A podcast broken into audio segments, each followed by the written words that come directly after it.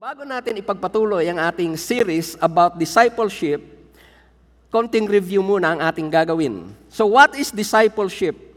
So based on Pastor Arnold's preaching, discipleship is a disciplined, wag mo nating kalimutan mo yan, a disciplined learner and a follower. Meaning, ang purpose mo kung bakit gusto mong matuto is not only to acquire knowledge, hindi ho natatapos doon yung sa acquiring knowledge, ang pagiging disciple. But, there should have an, uh, an application or we should put into practice what we learned in this Bible study. O maging sa ating Bible reading o sa ating pakikinig sa mga preaching sa church nito. Why is it important? Bakit to? Because Anyone can learn about Christ but never be a follower of Christ. Kaya napakahalaga na pag gusto mo na tunay na maging disciple, you are both a learner and at the same time, you are also a follower. So tiningdan din ho natin yung why be a disciple at yung last Wednesday, ang tinalakay natin ay characteristics of a disciple. So tonight, we will be talking about the motivation in discipleship.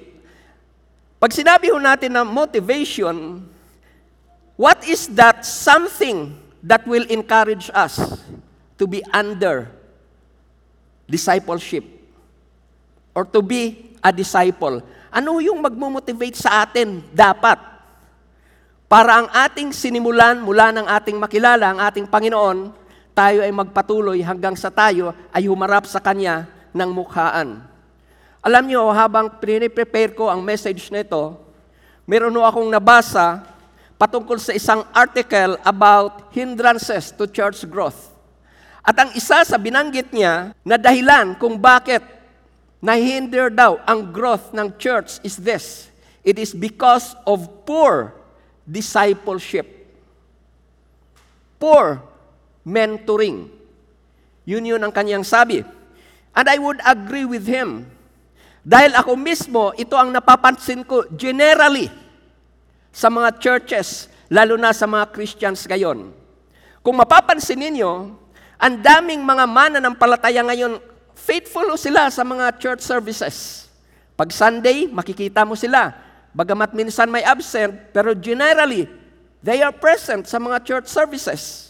Ito ho, umaattend din sila sa mga Bible studies. O di kaya midweek, sa iba tawag, midweek Bible study. Involved din sila sa mga small group. But, not in evangelism and discipleship. Do you agree with what I say? Pero ang nais ko lamang liwanagan ngayong gabi na to, na ang reason kung bakit tinatalakay natin ito ngayon ay hindi sa dahil sa hindi natin ito ginagawa. Hindi dahil sa hindi ginagawa ng HTBC.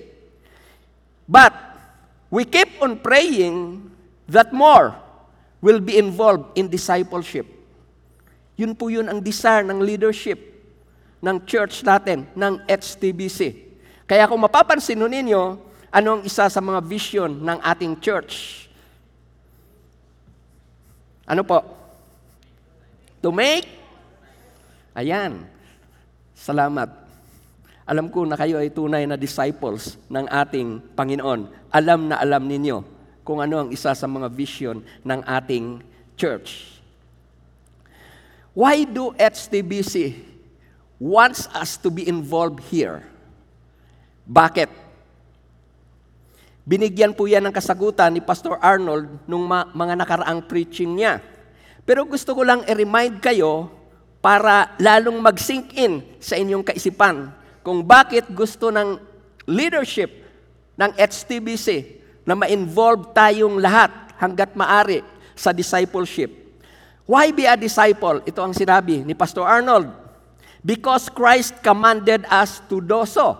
At nakita ho natin yan sa Matthew chapter 28 verses 18 to 19. Yung pangalawa na kanyang sinabi, it is a proof of our obedience to His word. Makikita naman natin yan sa John chapter 8, verse 31. Ang sabi niyan, If you abide in my word, truly, you are my disciples. Dalawa ho yung kanyang ibinigay, pero hayaan nyo na mayroon akong idagdag sa inyo ngayon na isa. Ito ang aking idadagdag. It is in discipleship, tandaan po ninyo ito, it is in discipleship that you grow and will mature more as a Christian. Kaya mapapansin ninyo na maaring may kapanabayan kayo noon. Pero magtataka ka, bakit ang tao na to ngayon ay nasa leadership na? Bakit mas marami ang kanyang nadadala sa church? Pag tiningnan ninyo ng mabuti, ang tao na yan ay involved sa discipleship. Involved ho yan sa mga training ng ating church. Yan ang reason kaya ang tao na yan, nakakilala mo, umaaring ikaw mismo, tiyak ko, kaya ka narito. Ikaw ito. Praise God sa buhay niyo. Involved kayo kasi sa discipleship eh. Yan yun ang reason kaya mas nagmamature ho kayo. Mas nag-grow kayo spiritually dahil sa inyong involvement sa discipleship. So ngayon, upang mamotivate tayo na gagawin ito, ay titingnan natin ang buhay mismo ng ating Panginoong Kristo. What is the underlying motivation of Christ in doing the will of God?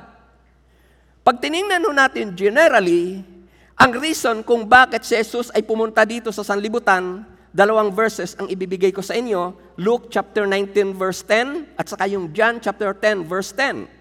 Sa Luke chapter 19 verse 10, ito ang ating mababasa.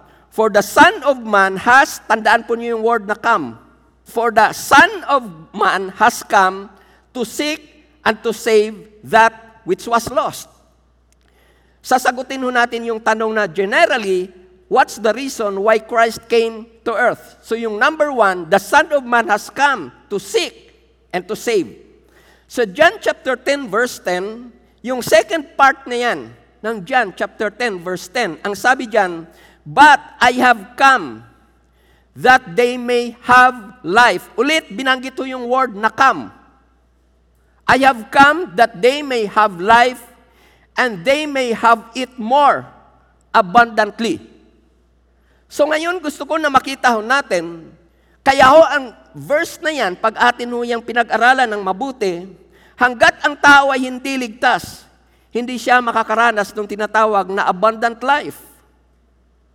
Right or wrong? Hindi niya yan mararanasan kasi ho, yung abundant life and living will only come, will only be experienced by someone once that man will come to the feet of Jesus and accept Him as Lord and Savior of his life. Now, sinabi ni Lord dyan na, I have come that they may have life and they may have it more abundantly. But do you know that abundant life never simply happened to anyone? It never simply happened to anyone. Dahil kung ganun nga, kasimple yan, mula nang dumating si Lord, lahat sana tayo ay maayos na buhay. Right. So hindi ganun kasimple yung tinatawag na abundant life. Now, what did He do so that men will be able to experience this abundant life? So John chapter 1 verse 14, He became human flesh and lived among us. Sa ibang translation, He dwelt among us. He tabernacled with us. At sa Matthew chapter 9 verse 35, para maranasan ng mga tao yung abundant living, ang ginawa ni Jesus nung siya ay magkatawang tao, take note of this word, nilibot. Kaya ho nilibot ni Jesus yung lugar na kung saan naroon siya, ayaw niyang may makamiss doon. So kailangan ho niyang libutin yan, ikutin, isaturate. Alam niyo ba na ginagawa ho yan ng ating mga small groups? Sinasaturate ang isang lugar. Hindi pumapayag ang HTBC na mayroong isang kalsada na hindi mabahaginan pag iyan ay pinuntahan ng tropa. So sabi diyan, nilibot. Nilibot ni Jesus ang lahat ng mga lungsod at mga nayon, ito ang kanyang ginawa, na nagtuturo sa mga sinagoga, sinagoga ipinangangaral ang magandang balita ng kaharian, pinapagaling ang bawat sakit at bawat may karamdaman. Tingnan din natin yan sa English. And Je- Jesus went about all the cities and villages, teaching in their synagogues, preaching the gospel of the kingdom, and healing. Pag sinabi ho na healing, Jesus gives comfort. And healing every sickness and every disease among the people. Alam nyo ba ang reason? Kanina, mayroon akong binigay sa inyo na katanungan na, what did He do so that men will experience abundance of life? So makita ho natin yung word sa binasa ho natin kanina, He dwelt among us. He lived among us. At saka doon sa Matthew chapter 9 verse 35, ang word na ginamit ay nilibot. Alam nyo ba na ang galing po ng pagkakompose ni Don Moen nung kanta na God with Us? Dahil ang purpose para maranasan ng tao ang Diyos ay kailangan na manahan sa atin. Kaya ano ang sabi niya sa kanyang kanta? He walked where I walk. He stood where I stand. He felt what I feel. He understand. Bakit to? Naanawaan lahat yun ng Panginoon. Dahil kung saan ka lumakad, nilakaran din yan ng ating Panginoon. So nang si Lord ay manahan sa piling natin, ano ang napansin niyang kalagayan ng mga tao? Di ba sabi kanina, nilibot ni Jesus. Nung siya ay naglibot, ano ang kanyang napansin na kalagayan ng mga tao? Matthew chapter 9 verse 36. Nang makita niya ang napakaraming tao, nahabag siya sa kanila. Now, gusto ko na ating makita, ma-visualize natin itong mga nakitang tao ni Jesus. Itong mga nakitang tao ni Jesus ay, ito ho, sila ho yung mga tao na mayroon silang religious leader. May mga leader ho yan. Itong mga tao na to na binabanggit dito na nakita niya ang napakaraming tao. But these people has religious leaders. At ito pa ho, itong mga tao na to, these Jewish people can enter the temple to worship God. Pwede ho nilang gawin ho yun. And they also have the law of Moses. Pero makikita ho ninyo, in spite of those things, makikita ho natin na ang description ng Bible sa mga tao nito ay ito. Nang makita niya ang napakaraming tao, ito ang ginawa ni Jesus. Siya ay nahabag. So every time na si Jesus, every time na ang isang tunay na mananampalataya ay makakakita ng ganito, tiyak siya ay mahabag. That's the heart of Christ. At ang isang tunay ho na may puso na kagaya ni Jesus, hindi maaring wala siyang gagawin pagka nakita niya na ang mga tao ay nangangamba. Hindi maari na wala siyang gagawin pag ang nadaanan niyang mga tao ay nanlulupaypay. Sa ibang translation, ang mga tao na yan ay lito, hirap, hindi alam kung anong narapat gagawin. They are weary, they are troubled. And when Jesus saw these people, ang sabi sa Bible, siya ay nahabag. He was moved with compassion. At yung heart na yan, yan yun ang nasa heart ng natitiyak ko, karamihan ay nasa inyo sa ngayon at nakikinig ng ating Bible study sa ngayon. So he was moved with compassion. Now, ulitin ko yung tinanong ko kanina. Nang makita niya ang mga tao na nangangamba, na nanlulupaypay, lito, ano ang kanyang ginawa? Matthew chapter 9 verse 35, nang makita niya na ganito ang sitwasyon ng mga tao, hindi siya napakali. Hindi siya naupo. Ano ang kanyang ginawa? Sabi diyan, Jesus went about. Bakit ho niya nilibot ho yun? Why did he go to those places? At ang gusto ko na inyong makita ho, si Jesus ay target ng mga time na yan. So it's not safe for Jesus to go out. Pero alam niyo ba, na para kay Jesus, hindi bali na mapahamak, makaranas siya ng tinatawag na kapahamakan, maabot lamang niya yung mga tao na lito, na nanlulupaypay, na hindi alam kung ano ang nararapat na gagawin. That's the heart of Christ. At alam niyo ba, ulitin ko ito ang sinabi ng ating senior, ng ating senior pastor muli. Sana ho this time mag-seek it ho yun sa ating mga puso. He never want this church to be known as a big church, as the best church. He would rather this desire to see this church to be known as a loving church. Because a loving church will always have compassion. Sometimes great churches, ang inaabot, great people, great men of God, yung may malaking pwedeng tulong, maitulong. Pero alam niyo, si Jesus ang inabot ho. Yung halos walang maitulong sa church, kundi ang mga tao na nangangailangan mismo ng tulong galing sa Kanya. Yun ho yung heart ni Jesus. Sana ho tayo na mga nakikinig sa ngayon, maging buhay sa atin ng mga puso kung bakit tayo tinawag ng ating Panginoon. I have given you an example to follow. And what we read from this verse is, is a good example for each one of us to follow. Ibig sabihin ho yan, hindi lamang bahay, church, trabaho ang nararapat na gagawin ng isang mananampalataya. Hindi siya design ng Diyos para doon. Babalikan ko ito. Matthew chapter 9 verse 35. And Jesus went about. Ano ang reason nun? What's His purpose? Then I want us to understand yung sinabi ni Jesus sa John chapter 6 verse 38.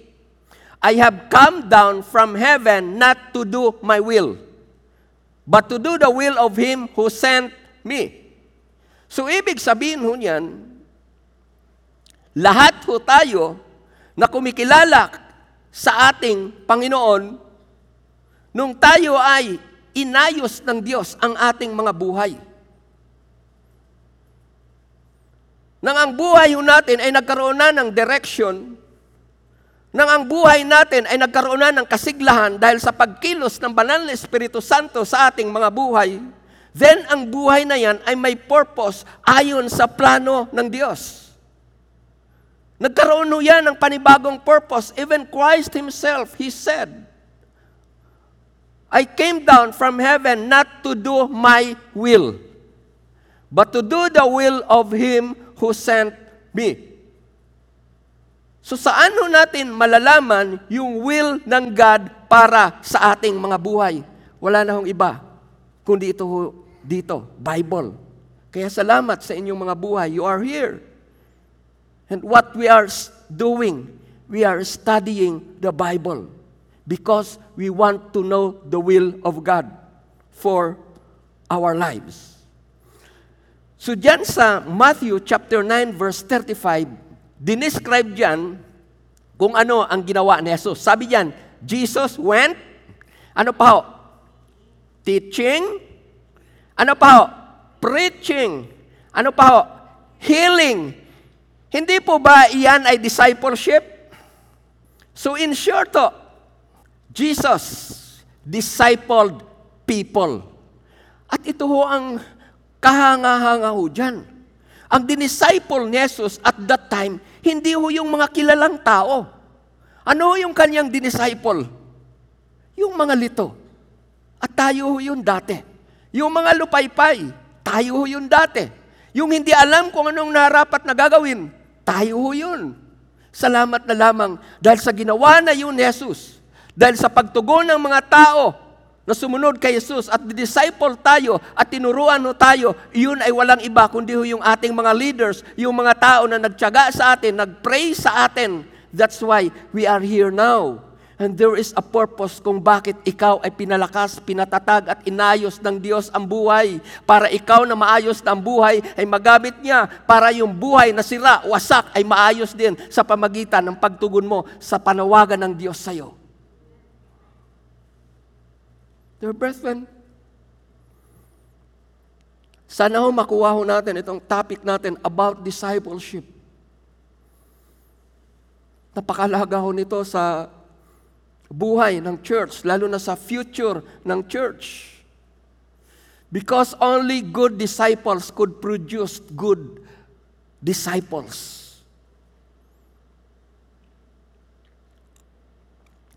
So Jesus went teaching, preaching, and healing. At ayon sa Matthew chapter 28 verse 19 to 20, ang tawag ho dyan ay discipleship. Kaya lang, hindi na present si Lord ngayon physically. At kung ano ang kalagayan ng mga tao noon, yun pa rin naman ang mga kalagayan ng tao ngayon.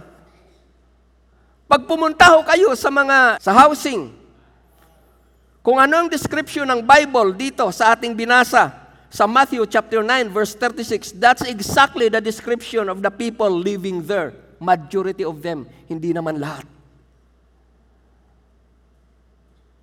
So hindi ho nabago yung kalagayan ho ng tao. So para matulungan ang mga tao na yan, ano ang ginawa ni Jesus? We must understand this, brethren. Wala na si Jesus physically. So ang sabi ni Jesus, ito ho, ipagpatuloy niyo ang sinimulan ko. Ha? Sinabi ba talaga ni Lord yon? Sinabi ba talaga ni Lord na ipagpatuloy niyo ang sinimulan ko? O di kaya, kung ano yung ginawa ko, iyon ang gawin niyo. Yes. Mark chapter 16, verse 15 to 18. Sabi ho niya, this is Christ Himself speaking to the church, to His disciples. And He said to them, ilagay mo ang pangalan mo dyan. Yung them na yan. That's the literal application of that verse. Ilagay mo ang pangalan mo dyan, specifically. Sabi yan na ni said to Ricky, Go! Sabi niya, Go! Into all the world. Kanina ho yung binanggit ng into all the world. Nilibot Jesus ang lahat ng mga lungsod. So ibig sabihin yan, pwede yung i-apply natin dito sa go! Sa lahat ng mga housing, go! Sa lahat ng mga baryo, go! Sa lahat ng mga towns, cities, countries. That could be. And he said to them, Go into all the world. Ano ang gagawin? Magpayaman? Para kumita? Maghanap buhay? Ang sabi ho ng Bible sa mga disciples, go into the world and preach what? Yourself? The gospel. And what is the gospel? It is about Christ. So every time a follower of Christ go to a certain place, wala siyang ibang mensahe, kundi ang mensahe patungkol kay Kristo. That's the gospel. Go into all the world and preach the gospel to every creature. He who believes and is, and, and is baptized will be saved, but he who does not believe will be condemned. Well, sa verse lang na yan, ipinakita ho kung bakit ho eh, dapat ho tayong pumunta. Kasi ho, sabi ho dyan, he who does not believe will be condemned. Actually, sa Bible, makikita ho natin yan. I did not come to condemn people. Pero dito sinabi, they will be condemned. Kung nasabi man ho yan ng Bible, people will be condemned, it is because of the rejection that they will do to Christ. Of the rejection that they will do to Christ. But he who does not believe will be condemned. And these signs will follow those who believe. In my name, in Christ's name, they will cast out demons. Praise God. Alam nyo, pag tinignan ho natin mabuti dito, ito ho, kuminsan kasi ang ginagawa ho natin, dinadala ho natin, I'm, of, of course, hindi ho ako against doon, ano? Dinadala ho natin yung may mga inaalihan sa church, I'm not against that.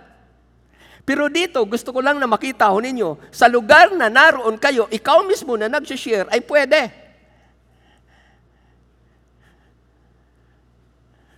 Ayon sa verse na to, hindi, ulitin ko, hindi ako against. Pagka ho yung mga nalilito, yung lupaypay, yung mga nasisiraan, dadalhin nyo sa, kay pastor o kay pastora, sa mga pastors o sa small group ninyo. Hindi ako against that. Pero ang sinasabi ko lamang sa inyo, ikaw na nagsishare, pag nakita mo na mayroon doong medyo iba na ho ang mukha, namumuta na, namumula na ho yung mata, ikaw mismo. Kasi ang sabi diyan, and these signs will follow those who believe. And if you are that who believe, sabi ng Bible, in my name, in Christ's name, they will cast out demons. Alam niyo kung bakit eh, hindi natin ito naranasan in case na mayroon pong nagmamanifest na demon doon sa ating pinupuntahan? Tayo ang natatakot eh. Instead na yung demonyo ang matakot kasi may kristyano na nakarating doon, tayo ang natatakot kaya ayaw nating mag-try. But try in the name of Christ. Do it in the name of Christ. So sabi diyan, in my name they will cast out demons, they will speak with new tongues. Oh, praise God. Kahit doon ho pala, pwedeng maranasan ito, itong tinatawag na speaking in tongues. They will take up serpents, and if they drink anything deadly, it will by no means hurt them. So diyan, mayroon hong pangako ang Diyos sa mga gagawa ng discipleship it will by no means hurt them.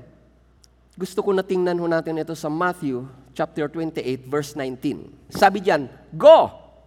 Go therefore and make disciples. Yan o, napaka-clear. Of all the nations, baptizing them in the name of the Father, of the Son, and the Holy Spirit, teaching them to observe all things that I have commanded you, and law. Ito ho, kung mayroon mang pangako ang Diyos sa mga mananampalataya, it is them that is involved in discipleship. Ang sabi niya, Law, I am with you always, even to the end of the age. So yung mga involved sa discipleship, wag kayong mangamba kung ano ang iyong kakanin, o da, kakainin o dadamitin. Si Lord ang sagot, ang sasagot sa iyo. May pangako ang Diyos. I am with you always, even. Oh, praise God. Yan yun ang mga pa- ang pangako ng Diyos doon sa tutugon sa discipleship. So, mayroon akong ipapakita sa inyo na sumunod sa yapak ni Jesus nang siya ay kumilala kay Jesus bilang sariling Panginoon. I am referring to Paul. Alam naman ho natin na Paul before was a persecutor. Pero nang siya ay makakilala sa ating Panginoon, saan man siya pumunta, ito ang kanyang ginagawa. Sa Acts chapter 20, verse 31, ito ang kanyang sabi, Kaya't mag-ingat kayo at alalahanin ninyong tinuruan ko kayo araw at gabi sa loob ng tatlong taon at maraming luha ang pinuhunan ko. Well, that's the heart of a discipler. Pag nakikita mo na ang inyong binibisita ay may problema, kung pwede lang, gawin, gagawin mo ang lahat para matutulungan mo siya. Kaya yun ang sabi dito ni, ni Pablo, maraming luha ang pinuhunan ko. There's a lot of prayers to be done. There's a lot of studying to be done para ito ay ma-share ho natin. Pero gusto ko lang na atin hong maintindihan that a discipler, ayan po yung isa sa pinakamasaya na kristyano. Bakit ho? Pag dinalaw mo, yung iyong dinidisciple, at nakita mo na tumatatag siya, tumatatag ang pananampalataya niya, there is something in your heart. Yes, Lord, this is it. Pag dinalaw mo ang iyong disciple at nakita mo na siya ay mayroon pong sakit, pinag-pray mo, gumaling, Lord, this is it. Pag nakita mo na yung dinidisciple ay mayroong problema, pinanalangin mo at sinagot ho yung panalangin mo ng Diyos, oh, Lord, thank you. So yung discipler ho, bagamat ho, maraming puhunan ng pagluha, at the same time, they are the most happy Christian. One of the most happy Christian. Bakit ho? Something is becoming like Christ. Nakikita niya doon sa kanyang dinadalaw. Ang dinadalaw niya na dati ay masungit. Ngayon, hindi na. Ang dinadalaw niya na dati magalitin. Ngayon, unti-unti, nawawala na. At pag napapansin mo yan ng nagdi-disciple sa tao na yan, kakaibang saya ang effect niyan kahit na marami pang pagluha. Colossians chapter 1 verse 28. Tingnan niyo ito. This is again Paul speaking to the Colossian church. So everywhere we go, kanina, ang binabanggit niya ay siya lang. Pero tingnan nyo dito, pati ho yung mga kasama niya, everywhere we go, we tell everyone about Christ. Everywhere we go. Go and make disciple. We tell everyone about Christ. We warn them and teach them with all the wisdom God has given us. Ito yung purpose ng discipleship ho talaga. For we want to present them to God perfect in the relationship to Christ. That's exactly the goal of discipleship. That he will grow in the knowledge and in the grace of God. We want to present them to God perfect, mature in their relationship to Christ. Dear brethren, if you will notice doon sa ating mga tiningnan, Christ discipled people. Yun yun ang ating napansin kanina sa ating tinalakay. At yung kasunod, the believers before, they also discipled people. Pero gusto ko na ating maintindihan, when Christ discipled people, it is because of His love for us. And in reality, ang sabi ng Bible, why Christ came to earth because of God's love to the world. Gusto ko na makita ninyo yung underlying reason kung bakit si Jesus ay pumunta sa sanlibutan. It is because of Christ's love to the world. At nang si Jesus ay narito na sa sanlibutan, mayroon tayong mababasa sa Bible na, Who shall separate us from the love of Christ? Yun yun ang reason kahit na delikado pa sa buhay ni Jesus, kung kailangan niyang puntahan ang tao na yan, pumupunta siya because who shall separate us from the love of Christ? At pag tinignan natin yung mga disciples na sumunod kay Jesus, ho sila, nag-share sila ng kabutihan ng Diyos because the love of God has been poured out in their heart. Romans chapter 5 verse 5. Iyon ang ating mababasa. The love of God has been poured out in the heart, in our hearts by the Holy Spirit. At pag tiningnan natin itong 2 Corinthians chapter 5 verse 14, for the love of Christ constrains us. Ano ang ibig sabihin ng constraints? It is the one that keeps us. It is the one that moves us. The love of Christ in our heart that is being poured out by the Holy Spirit. Yun ho yun ang nagbibigay sa atin na parang hindi ka mapapakali pag hindi mo napuntahan ang tao na yan. Pag hindi mo nabisita ang tao na yan, who of you experience it na hindi ka napapakali hanggat hindi mo nabibisita ang isang tao? Could you raise your hand? Yung hindi ka napapakali. As if there is something saying to you, go there, puntahan mo yan, sharean mo yan. Because it is the love of God that constrains us. So gusto ko na ating makita, when, the, when Christ discipled people, it is because of love. When the believers discipled people because they have the love of Christ in their hearts. Ngayon, sa ating kapanahunan, lahat ba ng kakilala natin o nakakasalamuhan natin ay kumikilala na o kilala na si Lord? Ito pa ho. Lahat ba ng kilala nating Christian ay talagang matatag na ang kanilang faith? Hindi rin. Ngayon, kung may alam kang ganito, at baliwala sa iyo ang kalagayan ng mga taong ito, there could be a problem. Now, okay lang ba sa iyo na ang mga nakikita mong tao ay mananatiling lito, lupaypay, o lagi na lang nangangamba? Okay lang kaya sa atin yan?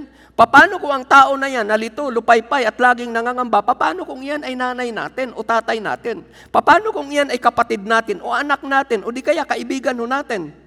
Will we not do something for them? Hindi ho kaya, kaya mo napapansin ang mga tao na yan, hindi kaya dahil ikaw ang gustong gamitin ng Diyos para sharean sila. Hindi ho kaya, ikaw mismo ang gustong gamitin ng Diyos upang mapatatag ang pananampalataya ng tao na kakilala mo. Now,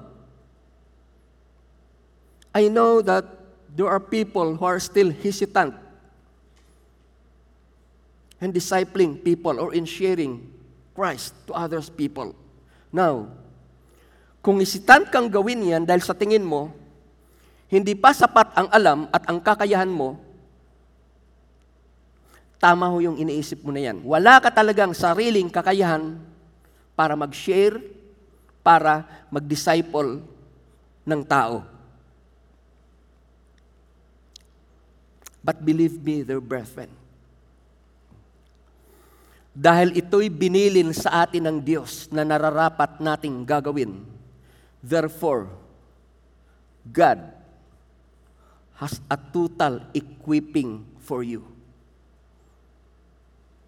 Kung si Lord ay may pinagagawa sa atin na ganito, responsibility ni Lord through the Holy Spirit to equip you, to empower you to do this thing.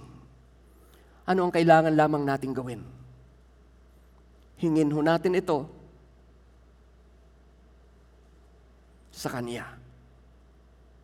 Bakit ho? In sharing the gospel of salvation, in discipling people, all we need is humility. Na ang ibig sabihin, Lord, hindi ko ito kaya. Bakit ko sinasabi ng kailangan natin ay humility? Because humility is the foundation of all fruitfulness in discipleship. It is the foundation of all fruitfulness in discipleship. Humility is the foundation of all fruitful disciples. You will only become an effective discipler. You will only become a fruitful disciple once you have humility in your heart. Anong ibig sabihin ng humility? It is knowing that by our own we can't, but with Christ we can. That's the simple definition of humility. It is knowing that by our own I can't, but with Christ I can.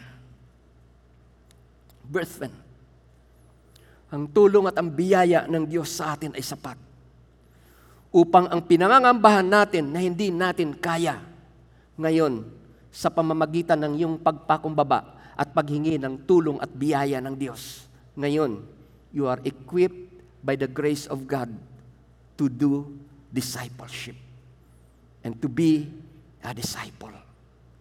Dear brethren, sana ho yung kapakumbabaan sa mga panahon na hindi ho natin kaya ang pinagagawa sa atin ng Diyos. Ang mangibabaw ay kapakumbabaan at hindi ho yung, Lord, ayaw ko. Kundi, Lord, tulungan mo ko. That's the heart. That's the mind of one who truly, who truly follows God. With humility, he will do things that God is telling him to do. At magagawa ho natin yan.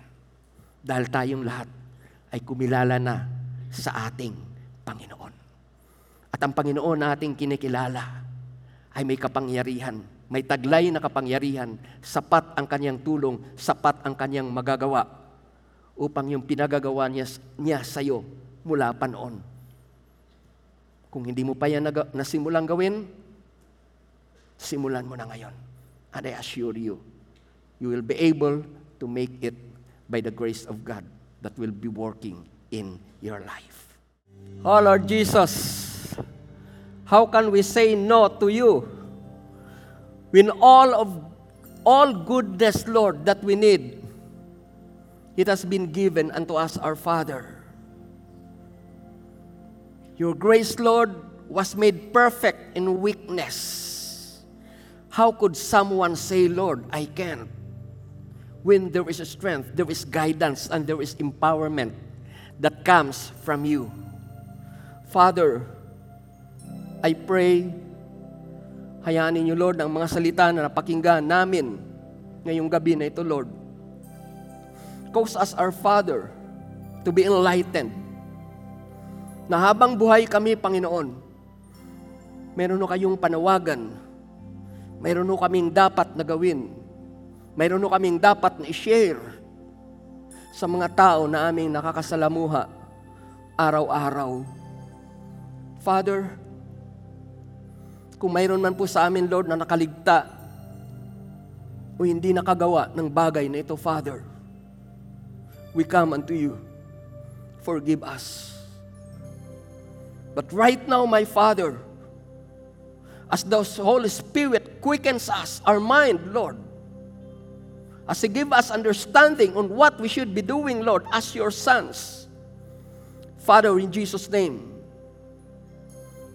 let guidance, strength, ability, Lord, be upon your people now to share your words and to be involved, Lord, in discipling people. And right now, in Jesus' name, if there is fear in the heart of your people here, spirit of fear, I rebuke you in Jesus' name. Lord, hayaan po ninyo, Ama, that from now on, the spirit of timidity from your people, I destroy it. I rebuke it in Jesus' name. Salamat po, Lord, from now on, your people, Lord, I declare, there will be a shining light in their families. They will become the shining light in their families, Lord. They will not be ashamed, Father. I declare it to speak forth for Christ. Salamat po, Lord, ang salita mo ang nagbibigay sa amin ng direction kung ano ang mga narapat naming gagawin, lalo na ngayong last days, dear Father. Lord, salamat po sa iyong mga anak na narito, maging yung sa mga nakikinig sa online. Nagtitiwala ko sa iyo, Panginoon, na salita mo, ikaw ang lalong higit, Lord, na magbibigay ng kaliwanagan sa kanila. Hayaan ninyo, Panginoon, that the words that they heard tonight will keep on ringing unto the ears, our Father, until they will be able to fully comprehend and understood what you really want us to do as a church. Sa pansamantala namin, Lord, na paghiwalay, bless your people. Give direction to your people. Protect your people. And most of all, bless your people spiritually. Thank you for your presence, Lord, sa buhay ng bawat isa sa amin na narito. Oh Lord, to God be the glory. Thank you for your presence and goodness and grace in Jesus' name. Amen.